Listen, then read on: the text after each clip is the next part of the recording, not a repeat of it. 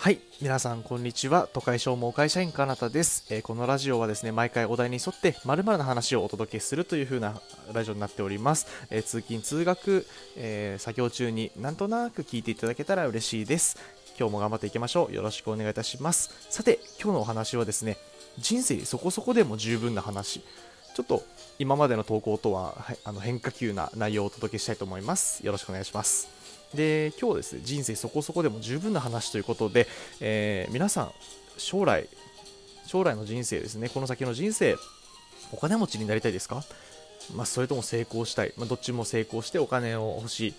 あのそういった方多いと思うんですけれども、まあ、ラジオトークなんかを聞いているあの人はですね、まあ、あの意識がかなり高くてあの向上心とかかなり高いと思うんですけれども、あのー、まあ、そういった皆さんってこうそれぞれ目標を持っていると思うんですけれども例えば、あのー、まあ、そうですね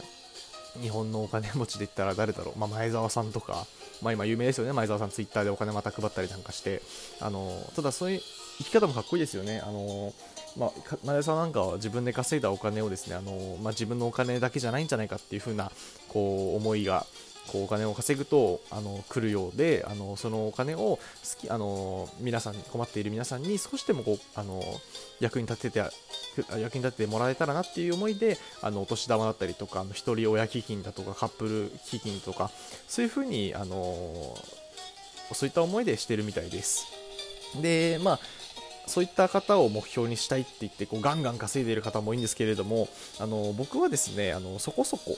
そこそこでいいなと思うんですよね。人生そこそこでいいななんて思ってですね、じゃあどんなそこそこかっていうと、あのまあ、具体的にこうも言うと、まあ、目標は毎月まあお金の心配をしないで、まあ、生きてギリギリで生きていけるのかなとまあ、毎月本当に給料はこのぐらいでどのぐらい飲み行けばいいのかとか飲み行けるのかとかあのどのぐらい物が買えるのかとかそういう心配をせずにあの、まあ、豪遊とかは別ですよ。別なんですけれども、まあ、生活は少なくともできるぐらいのあのそこそこでいいななんて思ってます。僕ももちろんあの副業、副収入である程度稼ぎ稼げるようになりたいなというふうに思ってますし、あの全くお金を稼ぎたくないっていうあの思いじゃないんですけれども、あのまあ、ガンガンガンガンというよりかそこそこでいいななんていうふうにあのちょっと逃げとか嫉妬が 入ってると思われるんですけれどもそういうふうに思ってます。で、まあ、家族と休日はアウトドアだったりとか、まあ、少し背伸びをした国産車にを買ったりだとか、でこうマイホームで休みの日はこうゆったりこう家族と過ごしてインアウトドアどっちも楽しむような、まあのんびりした人生がいいななんて思っていて、まあ、あの子供ももちろん自分欲しいなと思ってるんですけれどもあの子供をこう大学まで問題なく行かせられるぐらいがちょうどいいななんていうふうに思ってるのが僕のそこそこのキャパです。僕のそこそこの考え方です。いや十分豪華じゃねえかとか何を夢見ているんだとか普通が一番難しいんだぞっていう批判がかなり来ると思うのであの質問箱でどしどし受け付けておりますので よろしくお願いいたします。なるべくちょっと怖いから、あの、ご容赦いただきたいんですけれども、いや、十分すぎるじゃねえかって思った人は、あのもちろんそういったあの考え方もあるし、まあ、僕もその、逆にこの僕もそこそこはあのいや普通だよとかいやもっと上目指せばいいじゃんとかそういう方もいると思うし人それぞれだと思います。で何が大切かっていうとあの幸せを感じれるかですよね。やっぱり年収が200万切っている人でも十分幸せっていう方は幸せですし年収3000万、1000万、3000万、1億の人でもあの幸福度っていうものはあの、まあ、1000万以上だったらそこ変わらないっていう統計データも出てますし、あのね、不幸不幸とまでいかないですけれどもあのそこまでま幸せじゃないなって感じる人もいますし結局はこう自分の感じ方ですよね。あのそういったところであの、まあ、僕と同じような考え方を持っている方はあの今の話を聞いてあそこそこっていいななんて思ってくれる方もいると思います。あのそういった方はぜひあの Twitter とかでつながっていただければあのすごい心強いです。ありがとうございます。ですね。まああのまあ、内容に入っていくんですけれども、あの SNS とかやっぱ YouTube 見てるとさっきの前澤さんの例じゃないですけれどもいわゆる成功者っていますよね。あのでは毎月、まあ、ブログ収入で200万、300万、まあ、500万、1000万以上稼いでいるとか、まあ、あの YouTube とかそういった副業とかで、まあ、かなり成功している人って今もう珍しくない時代ですよね。もうネット上にいすぎてあの自分の周りにはいないんですけど世の中あの会社だけでこう稼いでる人かあの毎月お金の心配してる人が逆に少ない少数派になってきてるあのじゃないかっていうぐらいいますよね。いわゆる、まあ、成功者っていう方は。いっぱいいると思うんですけど、あのまあ、僕ももちろんそうなりたいと思ってました。あのねすげえ欲深い自分人間なので六本木でこうシャンパンを開けたいとかさ、あの銀座で和食を食べたいとかすげえそういう野望もあったんですけど、あのまあ、この年っていうかまだ25歳ですけど、あのまあ、そこそこ、まあ、たまに行くぐらい本当に貯金をしてたまにごこうさらにまあシャンパンは別に開けたくないんですよ。ぐらいですけどあのそこそこ美味しいところところに、まあ、あの半年に1回とか行ければいいななんていうふうに思うようになったんですね。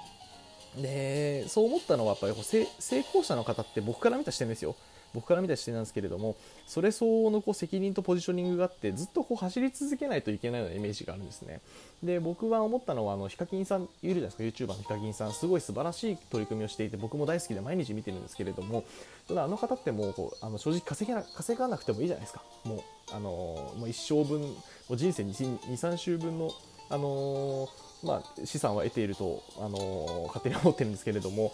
そういった方っていうのはもうあの何か社会のためにこう走り続けているような感じがしてですねでそれ相応の責任も並行して伴うわけですよ、まあ、あのないと思いますがこうスキャンダルとか取られた時に一気にこう人生こうあの転落してしまうとか芸能人最近よくありますけれども、まあ、そういったこう責任とかもこうそれ相応に、まあ、あるのかなと思うとこう自分は弱い人間なのであの特にこうそういった責任も負うことなくそこそこ生きたいなっていう思ったのがあの今回お題のあの背景にあるというふうな形ですね。